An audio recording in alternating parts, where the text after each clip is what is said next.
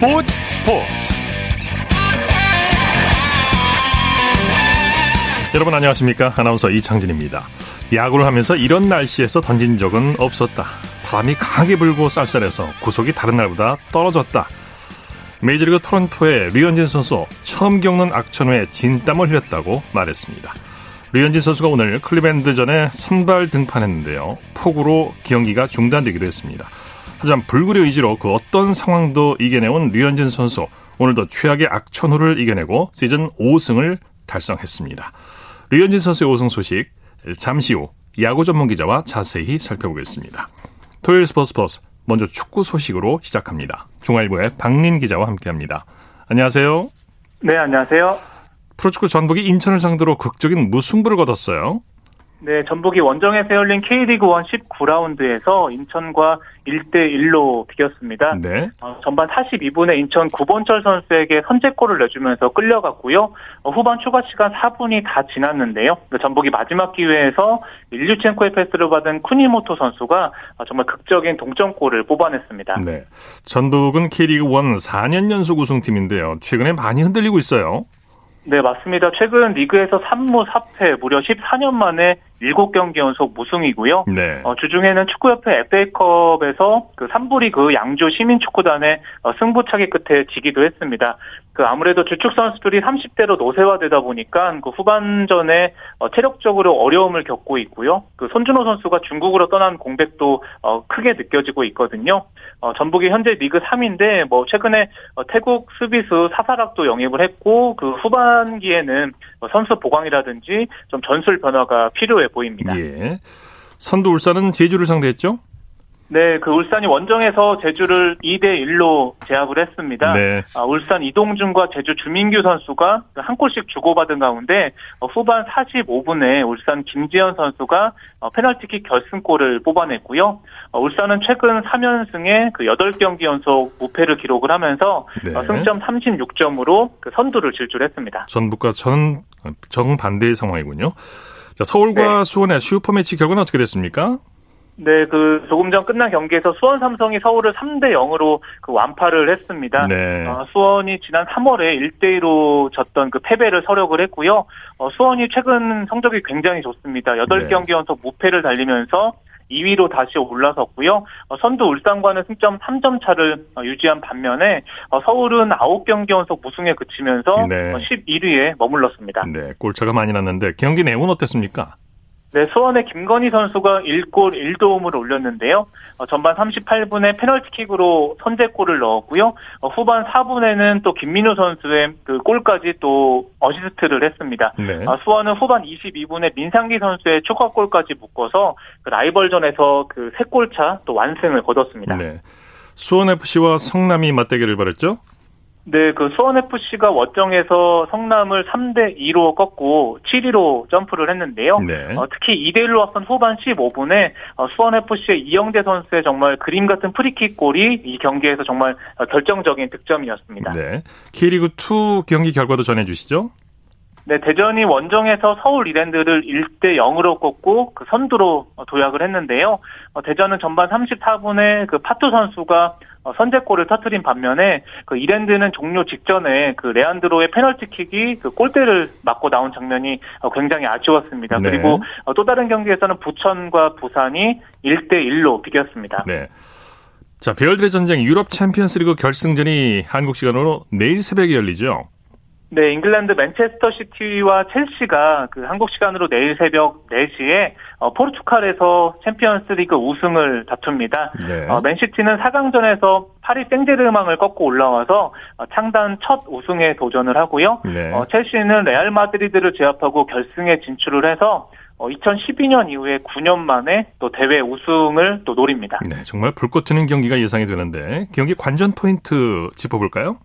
네, 우선 맨시티는 그 우승 청부사라 불리죠. 그 과르디올라 감독의 점유율 축구가 또 얼마나 통할지가 또 중요 키포인트가 될 것 같고요. 특히 뭐 케빈 더 브라이너라든지 뭐 포든 마레스의 그 화끈한 공격을 앞세워서 어, 우승에 도전을 합니다. 네. 어, 첼시는 그 지난 1월에 투엘 감독이 부임하고 어, 맨시티를 상대로 2연승을 거뒀거든요. 어, 캉테와 마운트가 어, 주축 선수고 그 굉장히 탄탄한 수비와 어, 공수 밸런스가 안정적입니다. 네. 어, 현재에서는 맨시티의 우세를 좀 점치고 있는데요. 어쨌든 어, 축구공은 둥글기 때문에 그 결과는 내일 아침에 또 알 수 있을 것 같습니다. 네. 챔피언스리그 결승전은 소위 돈의 전쟁이라고 불리죠.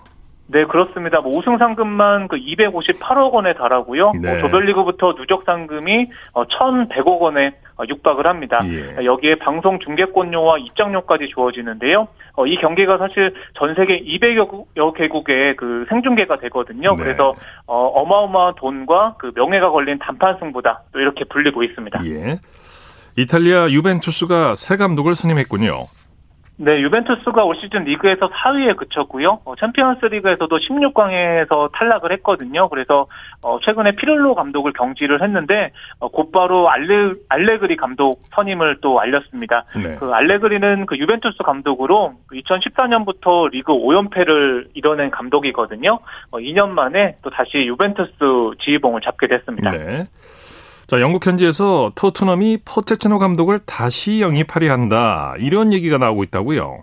네, 그렇습니다. 그 영국 언론들이 그 토트넘이 포체티노 감독과 접촉했다 또 이런 보도들을 내놓고 있거든요. 예. 어, 포체티노 감독은 2019년에 그 토트넘에서 경질됐고요. 현재 어, 파리 생제르맹을 이끌고 있는데 뭐 프랑스에서 리그 우승에 실패를 했고 또 구단 수뇌부와 마찰을 겪는 것으로 알려졌습니다. 네. 어, 그런데 포체티노 감독이 그 파리 생제르맹과의 계약 기간이 어, 내년 6월까지거든요. 또 일각에서는 파리 생제르맹이 포체티노를 놓아줄 계획이 없다. 또 이런 네. 보도가 나오면서 그 토트넘 복귀가 뭐 쉽지 않다 또 이런 전망도 그 동시에 또 나오고 있습니다. 네. 만약에 포체티노 감독이 토트넘으로 복귀한다면 케인과 손흥민의 거취에 영향을 미치겠죠. 네, 뭐 영국 현지에서도 굉장히 이 점에 주목을 하고 있는데요. 일단 현지에서는 그 케인이 그 우승에 대한 열망이 굉장히 크기 때문에 네. 어, 포체티노가 만약에 돌아오더라도 어, 토트넘을 떠날 가능성이 높다. 또 이런 어, 전망들이 나오고 있고요. 예. 어, 그리고 손흥민 선수 같은 경우는 일단 포체티노 감독 유턴과는 별개로 그 현재 현재까지는 그 토트넘 잔류 가능성이 높게 어, 점쳐지고 있는데 일단 네. 뭐 손흥민 선수가 그 월드컵 예선을 위해서 귀국, 귀국을 한 상황이고요. 그 앞으로 거치는 그 좀 더 그 그 지켜봐야 될 것 같습니다. 네. 또 손흥민 선수는 포체티노 감독의 애제자죠. 네. 네, 맞습니다. 워낙 뭐 있을 때부터 그 손흥민 선수를 아껴왔던 감독이기 때문에 그렇죠. 뭐 그 포체티노 감독이 뭐 만약에 정말로 토트넘에 돌아오게 된다면 손흥민 선수의 좀 잔류 가능성은 더 조금은 더 그 높아질 가능성이 좀 있어 보입니다. 예. 그밖에 국내외 축구 소식 전해주시죠. 네, 유럽 클럽 대항전 원정 다득점 원칙이 그 56년 만에 어, 폐지가 또 임박을 했습니다. 그 원정 다득점은 그 원정 팀에 가산점을 주는 제도인데요. 네. 그 아무래도 코로나19 시국에 그 중립 지역에서 그 경기들이 열리는 경우가 있거든요. 어, 그러다 보니까 좀 의미가 어, 무색하다 또 이런 비판들이 나왔고 어, 그래서 유럽 축구 연맹이 이 제도를 폐지를 결정을 했고 다음 시즌부터는 사라질 것이라고 뭐 영국 BBC라든지 유럽 언론들이 또 보도를 내놓았습니다. 네, 소식 감사합니다. 네, 감사합니다. 축구 소식 중앙일보의 박린 기자와 정리했습니다.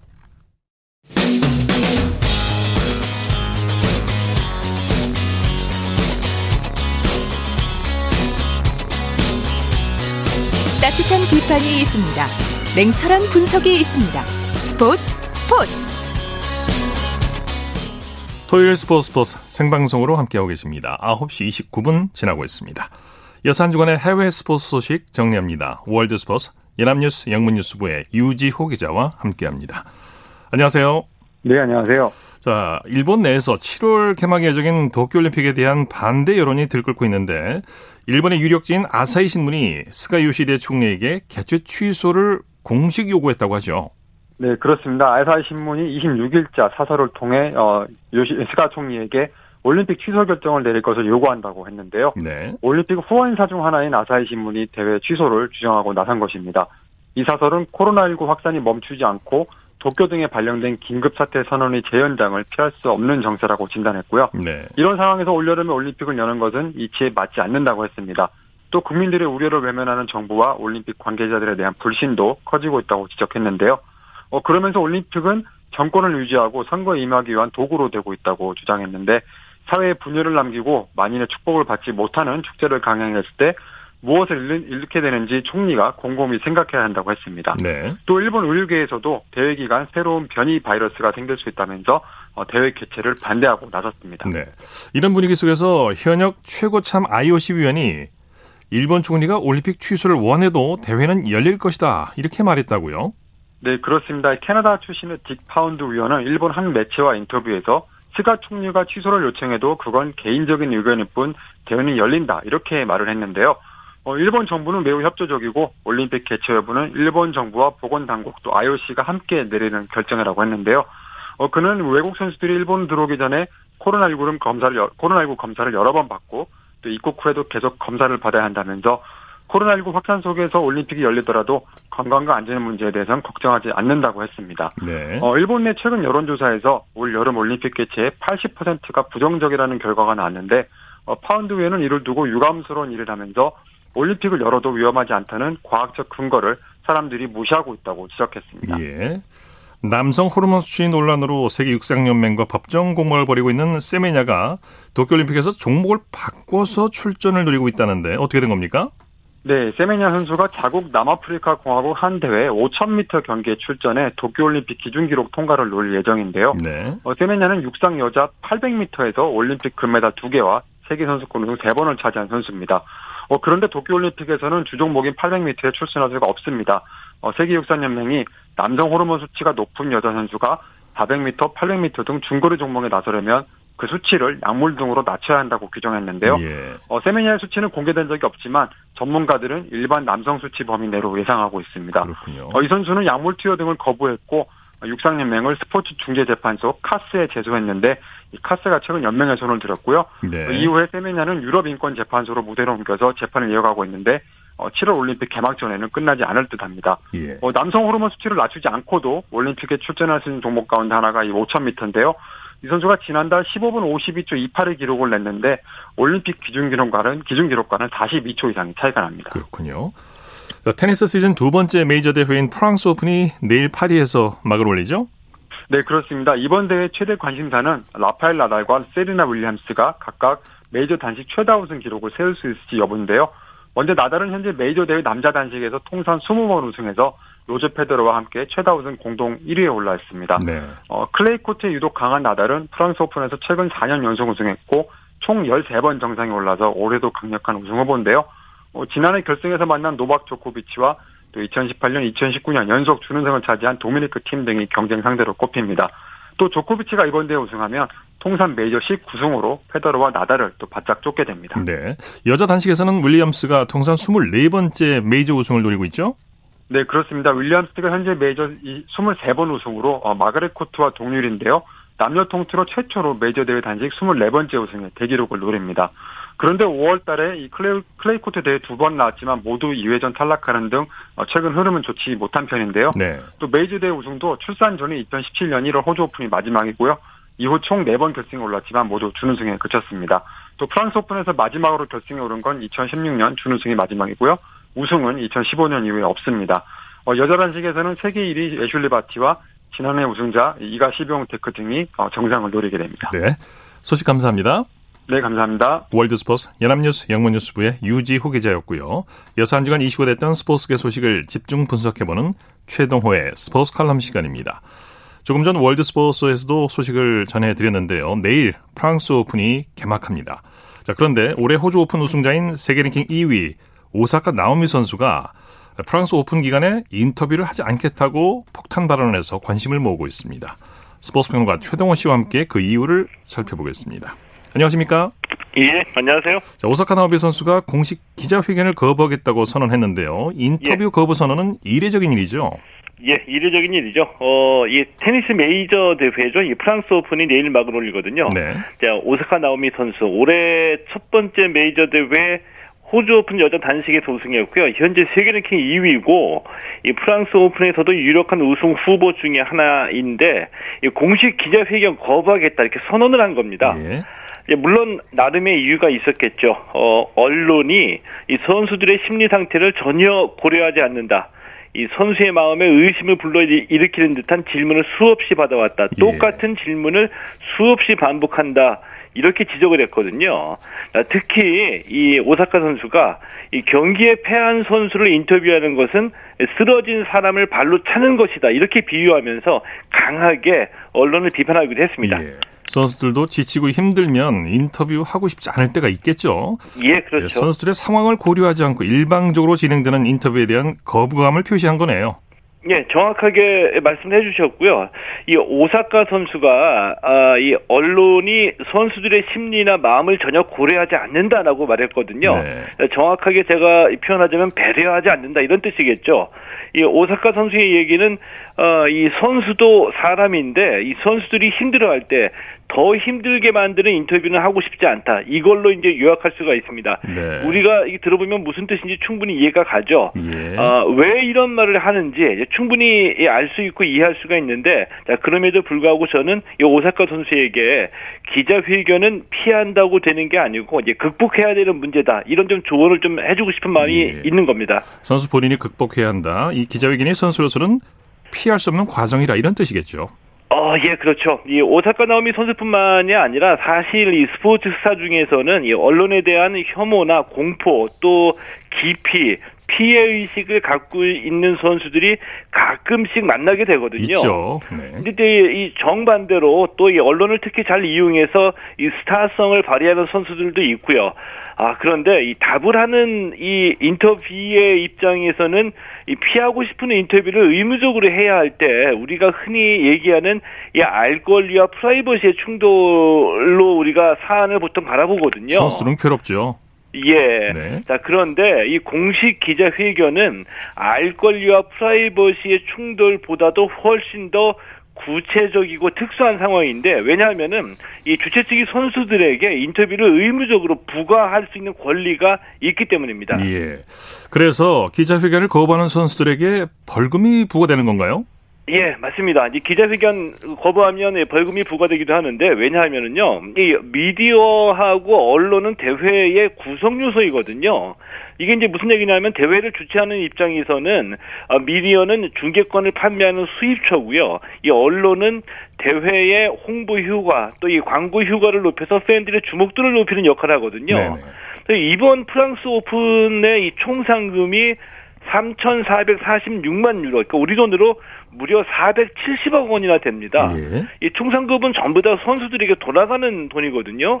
어, 이 주최 측에서 미디어하고 이 언론을 활용해서 또 협력해서 이 돈을 마련해서 선수들에게 이제 지급을 하는 건데 이걸 좀 다르게 표현을 하면은 이 선수들이 대회 참가해서 상금을 받는다는 것은 이 자신이 보여주는 플레이 또 이 자신의 자신의 이 말과 행동을 이미지와 방송으로 상품화해서 판매할 수 있는 권리를 주최 측에다 양도했다는 거거든요. 예, 예. 이 때문에 주최 측이 선수들에게 기자회견을 의무적으로 강요할 수 있다는 거죠. 네, 네.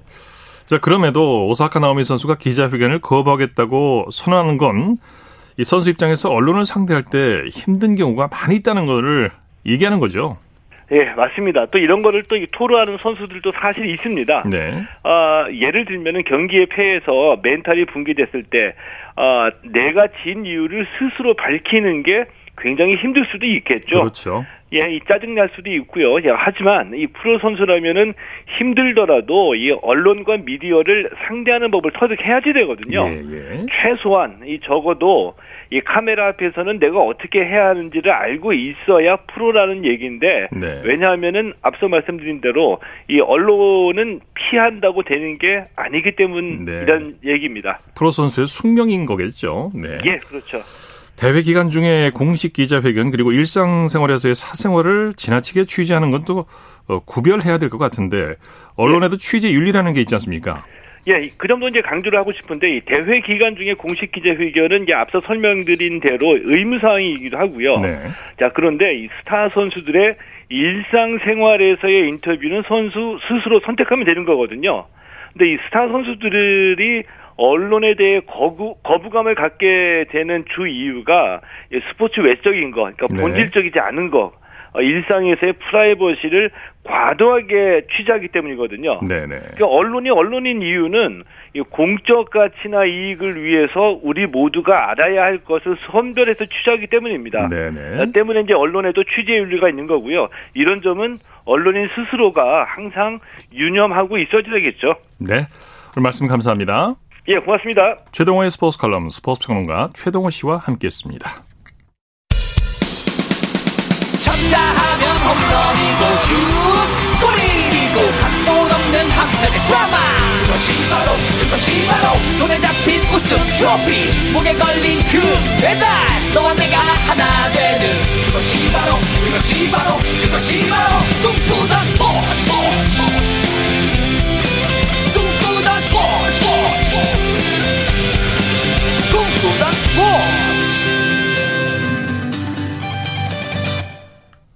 토요일 스포츠 스포츠 생방송으로 함께하고 계십니다. 9시 41분 지나고 있습니다.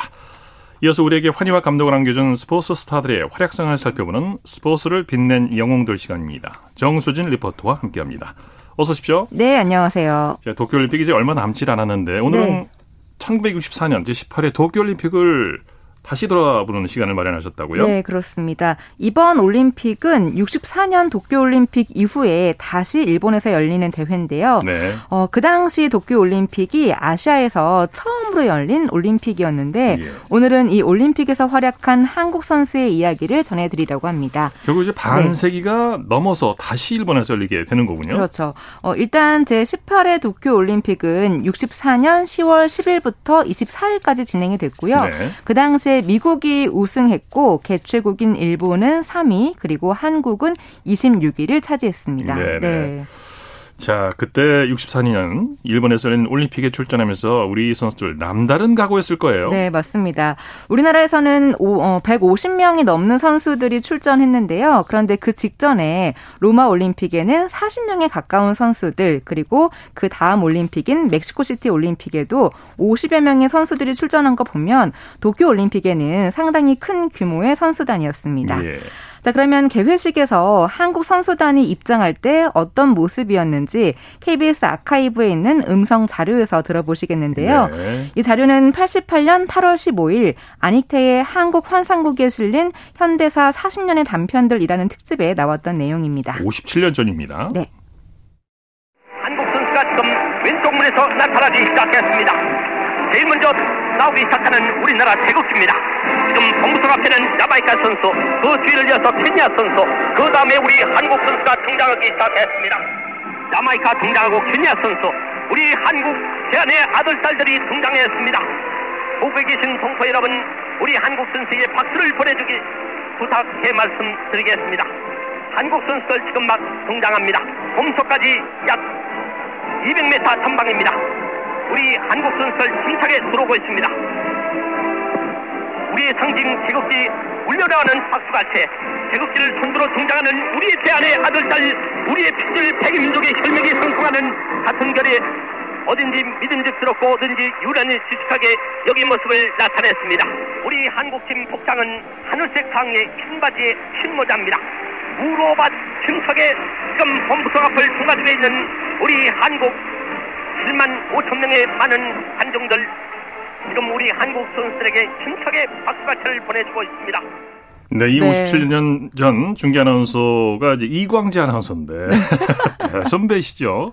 목소리가 아주 상기되고 흥분된 네. 느낌이 그냥 확 옵니다. 그렇습니다. 이 아나운서 목소리에서 한국 선수단의 늠름한 모습이 느껴지는데 네. 한국이 당시 26위를 했죠. 네. 메달 현황은 어떻습니까? 어, 아쉽게도 금메달은 없었고요. 은메달 2개, 동메달 1개 이렇게 총 3개의 메달을 획득했습니다. 네. 복싱의 정신조와 레슬링의 장창선이 은메달을 그리고 유도에서 제일교포 출신의 김희태가 동메달을 획득했는데 기대보다는 저조한 성적이었지만 네. 그래도 4년 전 로마 올림픽에서 노메달이었던 걸 감안하면 어느 정도의 성과를 거둔 거라고 할 수 있겠습니다. 네, 네. 네. 자, 그러면 메달리스트 위주로 얘기를 좀 풀어볼까요? 네, 먼저 레슬링 자유형 플라이급에서 은메달을 딴 장창선의 이야기를 해보려고 합니다.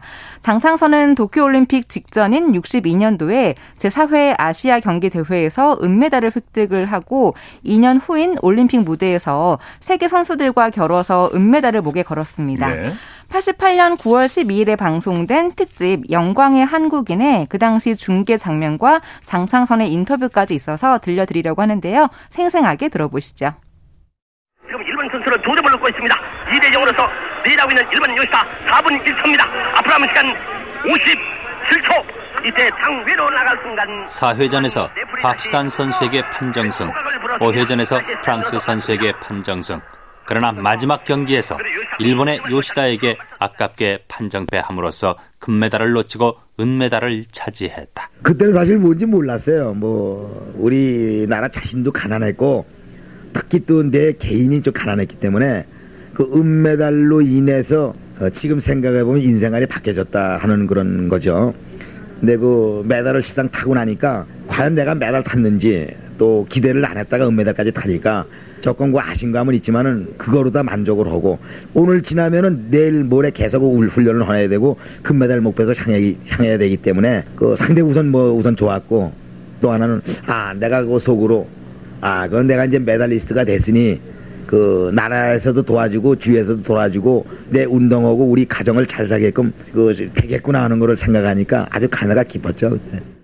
네. 예. 장창선은 올림픽 이후에 미국 톨레도 세계 레슬링 선수권 대회에서 우승을 하면서 한국 최초로 세계 선수권 대회 우승자가 됐습니다. 네네. 대한민국 최초로 시상대에 올라서 애국가를 울려 퍼지게 한 건데요. 작은 체구였지만 세계 선수들을 누르고 메달을 거머쥐는 모습은 귀감이 되기도 했습니다. 네. 이후에 20여 년 동안 레슬링 지도자로 활동을 하면서 후배들을 양성했고요. 그리고 2000년도에 금메달 리스트로는 처음 으로 태릉 선수촌장을 역임하고 대한 네. 아마추어 레슬링 협회 이사로 활동했습니다. 네. 네. 자, 그리고 복싱 정신조 선수가 또 은메달을 땄는데 네. 관련 자료도 들어볼 수 있습니까? 네, 정신조 선수는 62년 아시안 게임에서 금메달을 획득하고 이후 도쿄 올림픽에서 이집트, 아르헨티나, 쿠바, 멕시코 선수를 차례로 꺾고 결승에 올랐는데요. 하지만 일본 선수에게 패하면서 은메달을 목에 걸었습니다. 네. 사실 1회전부터 부상을 당했고 그 부상을 참고 결승까지 간 거라 그 자체가 참 대단한 거였는데 결승에서 패할 때요. 그 판정에 대한 불만으로 링 위에서 한동안 항의를 했었고요. 예. 아쉬운 마음에 시상식에서는 은메달을 이마에 대고 눈물을 흘렸습니다. 그랬군요. 네, 88년 특집 영광의 한국인에서 그 당시 중계 장면과 인터뷰까지 들어보시죠. 벤턴급에 출전한 정신조는 멕시코의 멘도사를 판정으로 물리쳤다. 그리고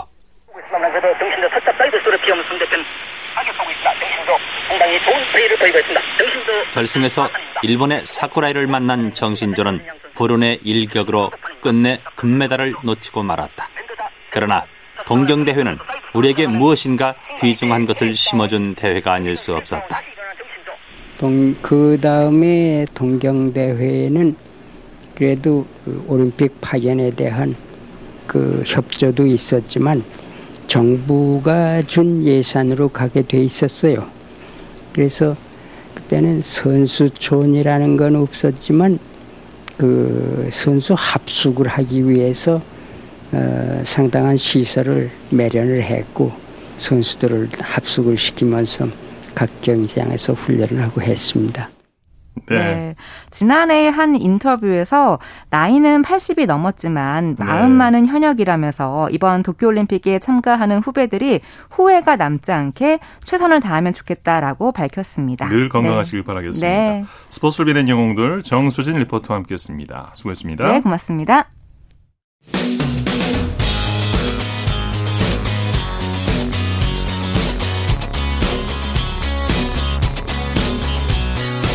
따뜻한 비판이 있습니다.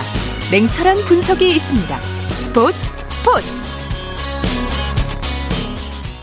이어서 프로야구 소식입니다. 스포츠홀의 윤세호 기자와 함께합니다. 안녕하세요.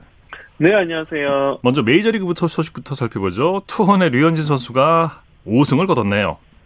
네, 류현진 선수가 오늘 클리블랜드와의 원정 경기에서 5이닝 2실점으로 승리 투수가 됐습니다. 네. 열흘 만에 승리를 추가한 류현진 선수인데요. 시즌 5승째를 거뒀고 평균 자책점은 2.62로 소폭 상승했습니다. 네.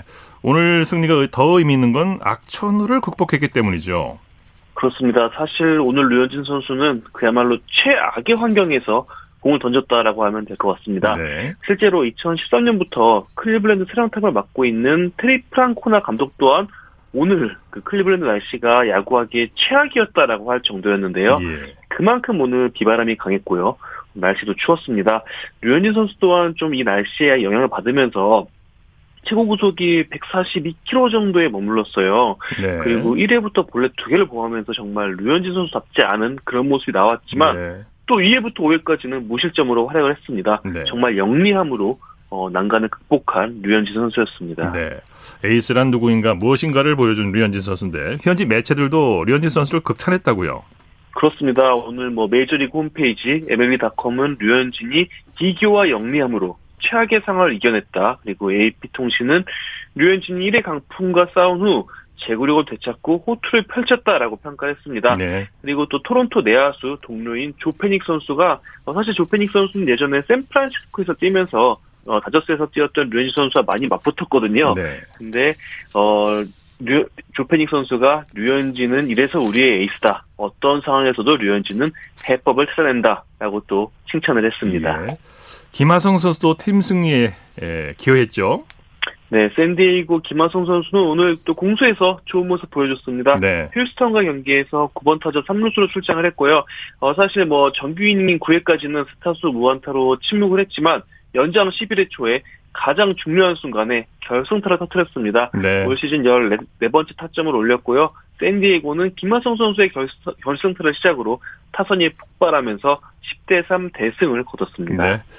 국내 프로야구 소식 살펴보죠. 오늘 경기장 분위기는 어땠습니까?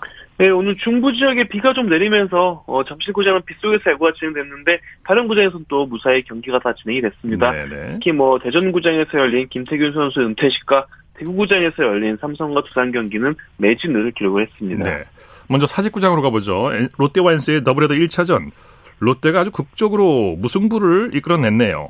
네, 오늘 사직구장에서 유일하게 더블헤더가 열렸는데 어, 사실 뭐 롯데 입장에서 좀 부끄러운 그런 승부였습니다. 네네. 어, 롯데와 NC의 더블헤더 1차전, 1차전에서는 양 팀이 10대 10 무승부를 거뒀습니다. 네. 롯데가 대역전패를 당할 뻔했는데 양의지와 김준태 선수가 팀을 구해냈죠. 네, 만일 롯데가 졌다면 올해 최악의 패배를 당했다라고 보면 될 것 같아요. 네. 롯데가 5회까지 9대 0으로 크게 앞서고 있었거든요. 네네. 아, 하지만 롯데 불펜진이 예, NC의 추격을 허용했고 9회 초엔 또 NC 양희지 선수에게 2점 홈런을 맞고 롯데가 9대 10으로 역전까지 당했습니다. 네. 어, 하지만 롯데도 9회 말 반격에 임했고요. 김준태 선수가 그래도 적시타를 치면서 10대 10 무승부로 경기가 종료가 됐습니다. 네. 더블헤더 2차전은 어떻게 됐나요? 예, NC가 1차전에서 열심히 롯데 추격을 했잖아요. 예. 그 분위기를 2차전에서 고스란히 이어갔습니다. 예. NC가 롯데 6대 0으로 승리하면서 더블헤더를 1승 1무로 마무리했습니다. 그렇군요. 자, 삼성은 두산을 상대로 대승을 거뒀네요.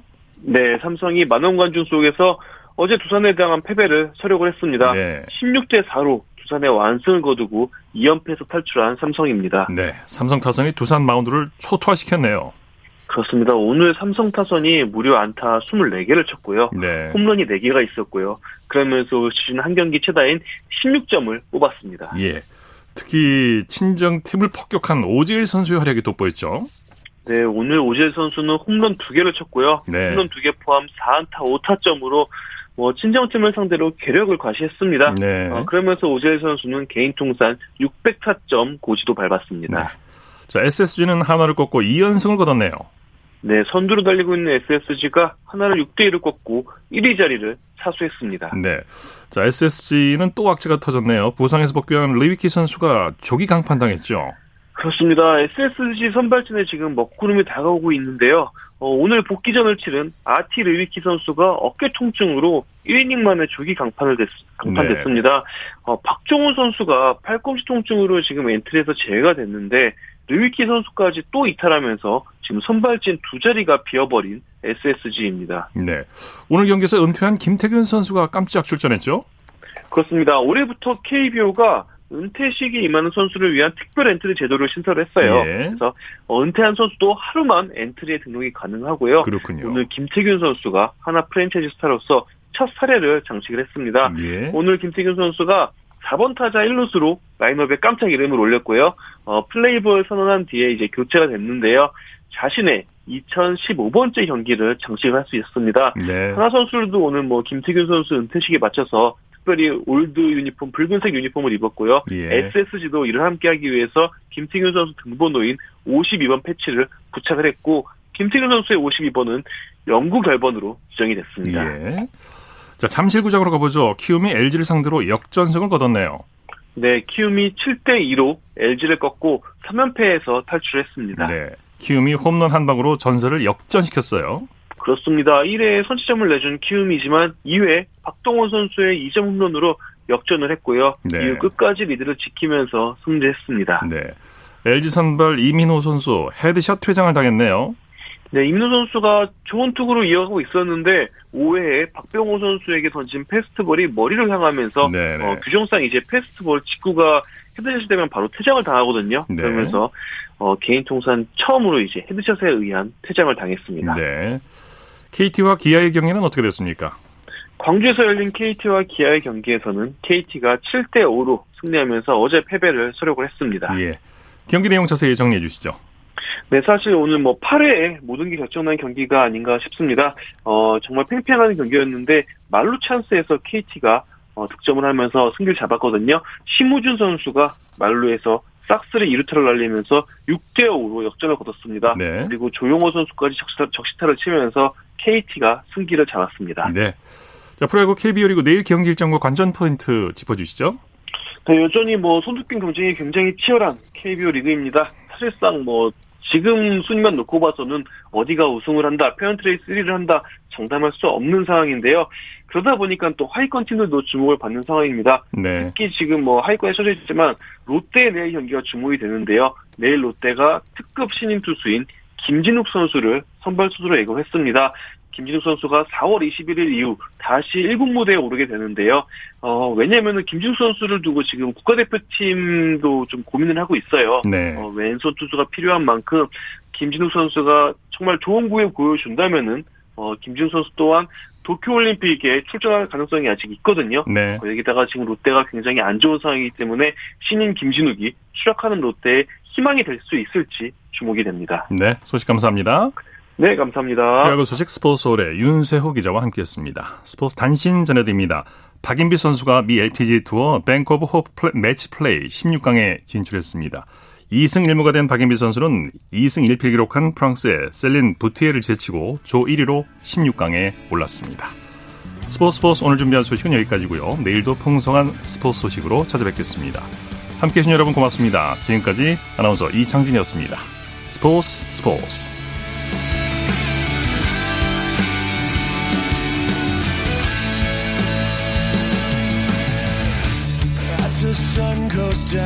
front of me.